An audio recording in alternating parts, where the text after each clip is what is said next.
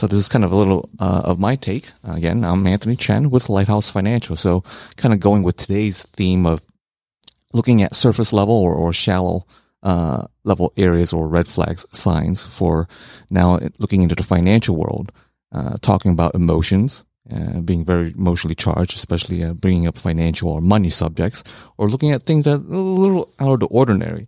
So when having conversations uh, with clients with their finances, can be very uncomfortable.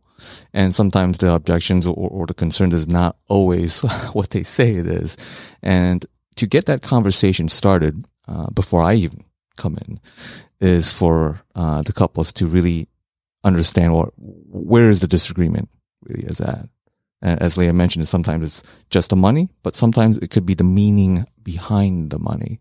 Uh, perhaps, uh, as Leah mentioned before, there could be trauma associated with financial situations, and these are things that we should really take into account because sometimes it's not just about the dollars and cents, but rather the emotion that we wrap around a particular meaning. And sometimes I even encountered uh, clients where a particular dollar amount just because of a, a, childhood experience with that association means more than anything else.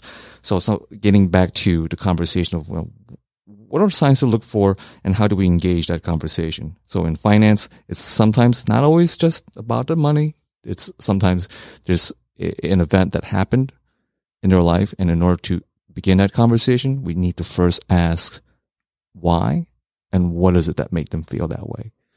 Thank you for listening in. And this is Family Business Radio with Anthony Chen.